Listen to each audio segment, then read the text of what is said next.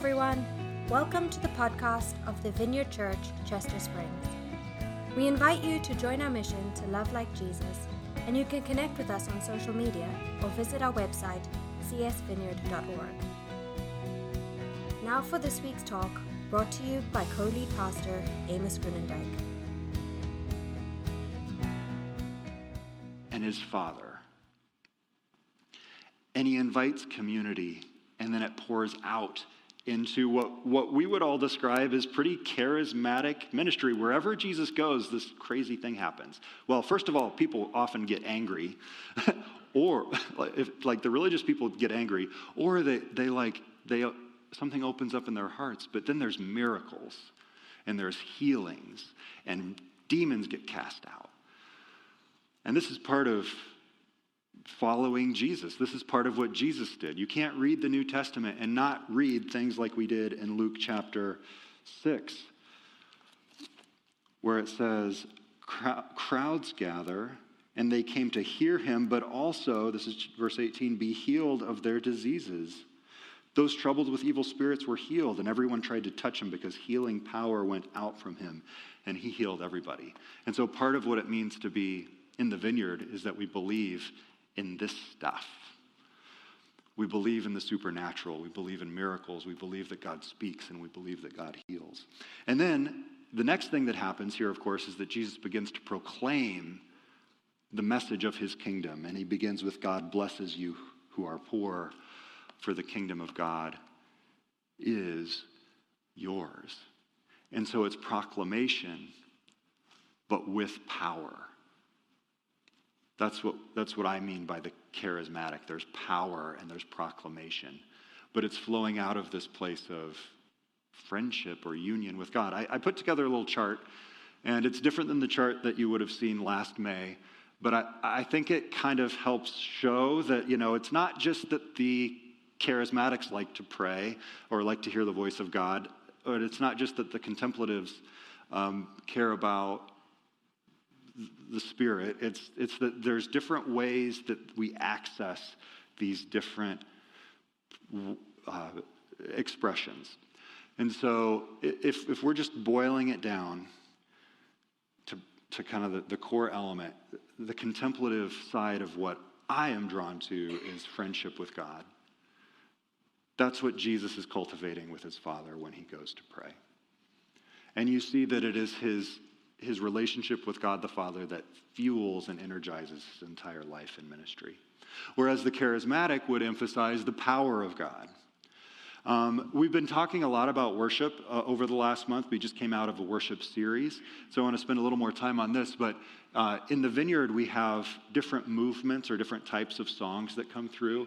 And one of the one of the things that really marked early vineyard music, like if you go back into the '90s and listen to some of those albums, they were songs of intimacy. Songs that include I love you, Jesus, not just great as not just a, a mighty fortress is our God, but I I want you to come and change my heart and make me holy. And, and there's a lot of uh, use because we're singing to Jesus, and a lot of come and meet me and do something in my heart. Change my heart, oh God, right? These are songs of intimacy, but also in the vineyard, we're charismatic. And so there's songs of exaltation, there's songs of power, there's songs of jubilation. And I'll just, I want to reread part of a quote that I uh, read from John Wimber a few weeks ago. Can we put that up?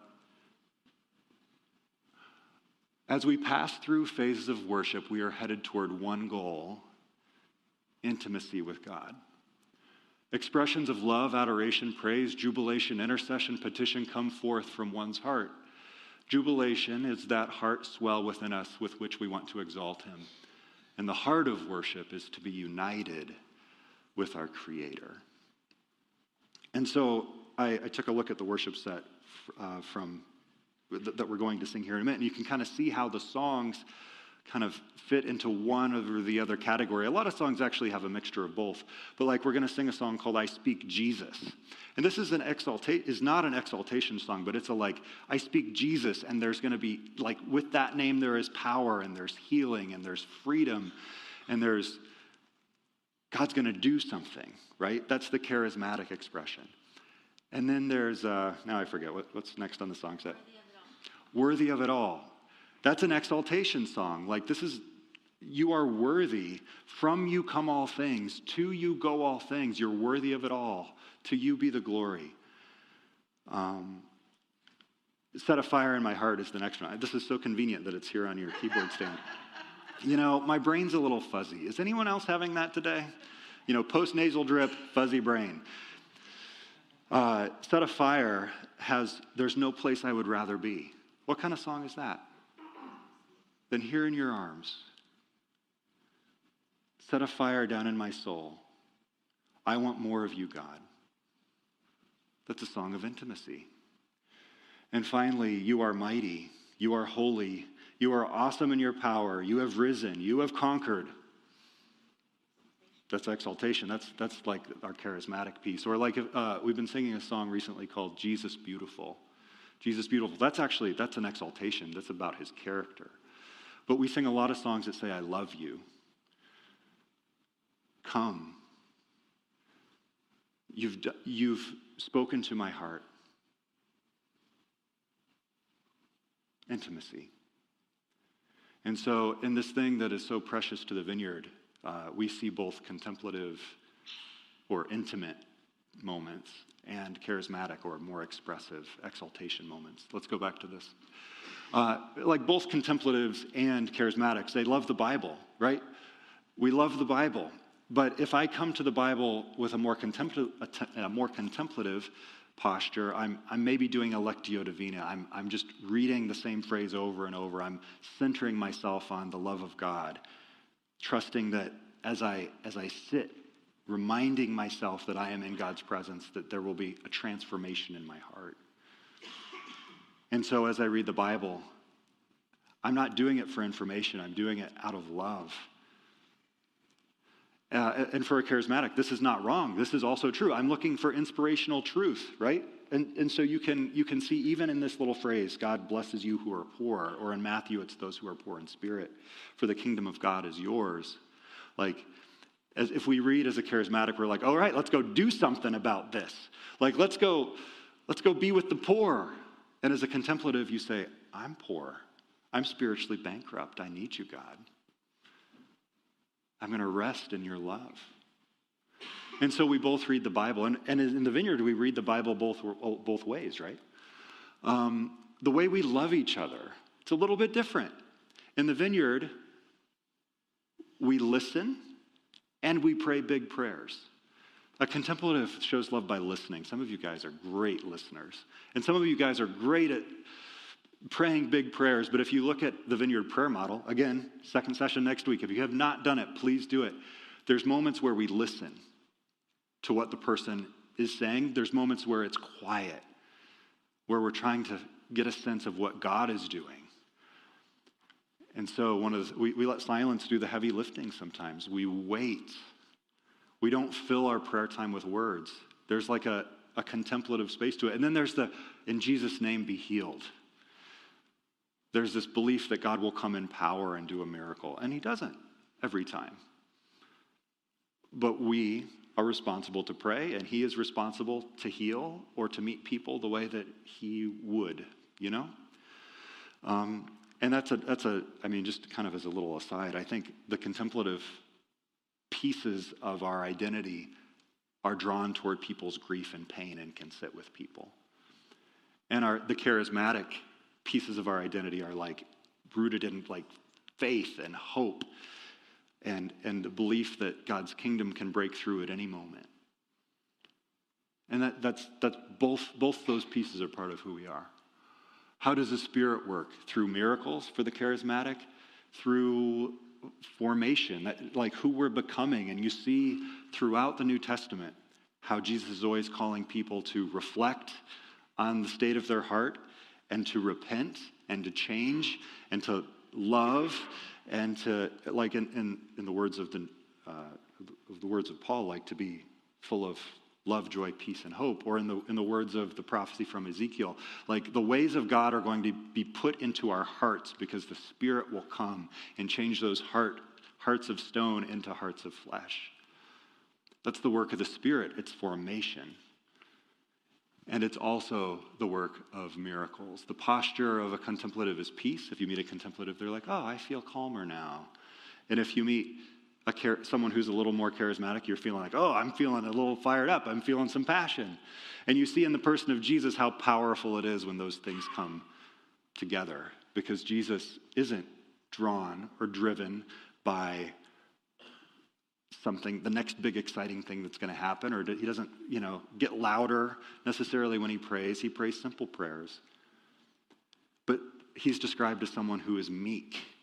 So he has this power, but it's restrained. He's got this center of gravity that you're not wondering, is this guy trying to impress me? What's he's he's going a little over the top. Like, no, no, no. There's a gravity to the person of Jesus. He's he's put his life He's even ordered his life in a way that starts with the presence of God, starts with solitude, starts with silence, starts with his relationship with God the Father, and moves toward ministry, moves toward healing, moves toward proclamation. Um, how does God speak? In whispers, through movements of the heart for the contemplative, and through the prophetic. Or do you know what wham is? Have anybody had a whammo moment? So, like, one of the things that I've personally experienced that we don't we don't try to like we don't make it a, a litmus test for whether or not your faith is genuine or not here, okay? Like, but some of you have had experience where someone has prayed for you and you like you can't hardly stand. You felt a weight. Or I've actually had it before where I go wham, and someone prayed for me and I fell on my back and it was like there was electricity going through my body. Now, not everybody here, again, has had that experience, but sometimes God shows up that way. And it's exciting and, it, and maybe scary, but God's getting our attention. He's, he's letting us know that He's here and that He's, he's doing something, right? Um, th- this, is, this is like God can speak to us in both ways. And we welcome both ways, and we're not going to put God in a box to only do one or only do the other way. And finally, how do we, how do we get there?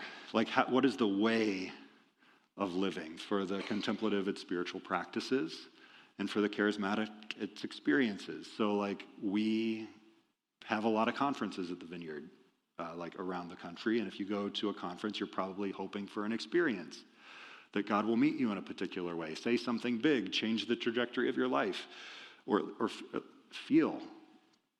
And uh, as contemplatives, and it, as we see Jesus doing, there are other ways, like through spiritual practices. We're going to keep taking communion. We're going to te- keep spending time in solitude. We're going to keep uh, reading our Bible. Maybe it's, it's doing an examen. So in, in the vineyard, we both say, How's your soul? That would be contemplative. And come, Holy Spirit. That would be charismatic. And as we look at the life of Jesus, we see just how important um, this dynamic is the contemplative and charismatic dynamic. So if you still have your Bibles open, I know it's been a while, flip one page over to chapter 5, verse 16. We see here, again, there's, there's hints that this is a pattern of Jesus' daily life. Luke 5, verse 16, it says, Jesus often withdrew to the wilderness to pray. He goes by himself. He has a habit of spending time uh, with God. If you flip back another page, Luke 3, verse 21, it says, One day when the crowds were being baptized, I think this is, this is, yeah, this is John the Baptist. Jesus himself was baptized. As he was praying, the heavens opened. As he was praying, the heavens opened, and the Holy Spirit in bodily form descended on him like a dove, and a voice from heaven said, You are my dearly loved son, and you bring me great joy. Like, this is a pretty charismatic experience. It's like a, Jesus having a vision, or heaven is open, like the, the space and time break and rip so that God's Spirit comes and descends on him like a dove, and a voice comes from heaven. And it's out of this place of prayer. If you flip forward past chapter 6 into Luke chapter 9, you see some similar dynamics. Luke chapter 9, verse 18, it says, One day Jesus left the crowds to pray alone. Now, this next part is funny. Only his disciples were there with him. so he's alone, and his disciples were there. But it's, it's, a, it's a clear example of his disciples maybe were around. He stayed connected to his community, but he was also creating space for God to meet him. And I know that the person of Jesus, I'm not saying that we don't believe that Jesus is God, but like God is meeting Jesus, his son, incarnate. He's a, Jesus is also human and needs this kind of the same relationship we need with God. If you jump down to a few verses, that's uh, Luke 9 28. It says, About eight days later, Jesus took Peter, John, and James up on a mountain to pray. And as he was praying, the appearance of his face was transformed, and his clothes became dazzling white. And two men, Moses and Elijah, appear and begin talking with Jesus. Here's another moment where almost in a contemplative space, there's a charismatic experience. Anybody ever had that happen? I'm here by myself, and there's like, I think God just spoke to me. That wasn't, that doesn't sound like my brain, or like I feel, I feel numb all over, or I, don't know what just shifted, but something inside me shifted. This is the way that God, these are the ways, I shouldn't say the way, these are the ways that Jesus comes to meet us today through both moments of intimacy and exaltation, through moments of reflection, through uh, intentional formation to try to train our hearts to turn toward God that takes a long time, that takes support, that takes weeks and months and years, and sometimes in a lightning bolt, God will change us. And in the vineyard, we say, yes, more, both. What are you saying to me, God? We trust that you're speaking. What are you doing in me, God? I'm, I'm in it for the long haul, would love to see a miracle. Can I pray for you? Like one of the things we say in the vineyard is, Can we pray for you right now? And we pray for the miracle, but we care for the person. This is part of who we are. This is what it means to be a contemplative charismatic. It's, it's left foot, right foot, left foot, right foot, walking this out for a lifetime, not standing on one foot, hopping for a week or hopping for a weekend. It's a lifetime journey with Jesus. And so, to use another metaphor, in the if you're thinking of a fireplace, it's going to get cold. But I'm I'm from Iowa originally. You want to know what cold is? Just check out the forecast. The high I think today is negative six there the high. The wind chills overnight got into the negative 30s, so it's not so bad. But uh, I, I, grew up, and I would say our primary source of heat. We had, you know, we had HVAC. It's not like we are out in the far boonies, but like we had HVAC. But the warmest place in the house was we had this big iron fireplace, and there were moments where the fl- like it, the flames would ignite, and it was beautiful and it was bright, and there was like it was hot. Like the fireplace was really hot at those in those moments. Like that's the charismatic experience that's part of what it means to relate to God. But then overnight, you know, if you weren't if you weren't constantly f- fueling the fire, what would happen? It would burn down and there would be this this ember glow.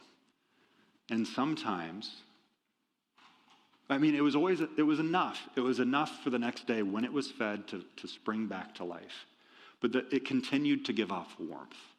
And sometimes you wouldn't even be able to see that there was life in the fire because it was covered by ashes. And that's where some of you are right now. I'm in the middle of a cold day in my heart. I'm grieving. I'm sad. I'm depressed. But I'm not I'm not dead. God is still with me. And I will, I will stay faithful. And I will continue to turn toward Him, even if I don't feel the flame. Because it's, uh, this was true, John Wimber would talk about this, uh, but, but it's just true over the course of history. Like, um, we're not in it only for the experience. Like we love the experiences when, when they come, but God is worthy of worship because of who he is. And our life, our faithfulness, need not be dependent on feeling warm fuzzies, warm fuzzies or, or like tingles or, or anything else. Because our, our life with God is based on love. First of all, his love for us. And as, as he loves us, we return that love to him. And we can show it to each other.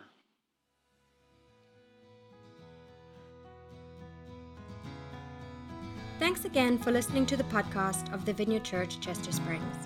We hope you share this with your friends and family and subscribe on iTunes or wherever you get your podcasts. See you next time.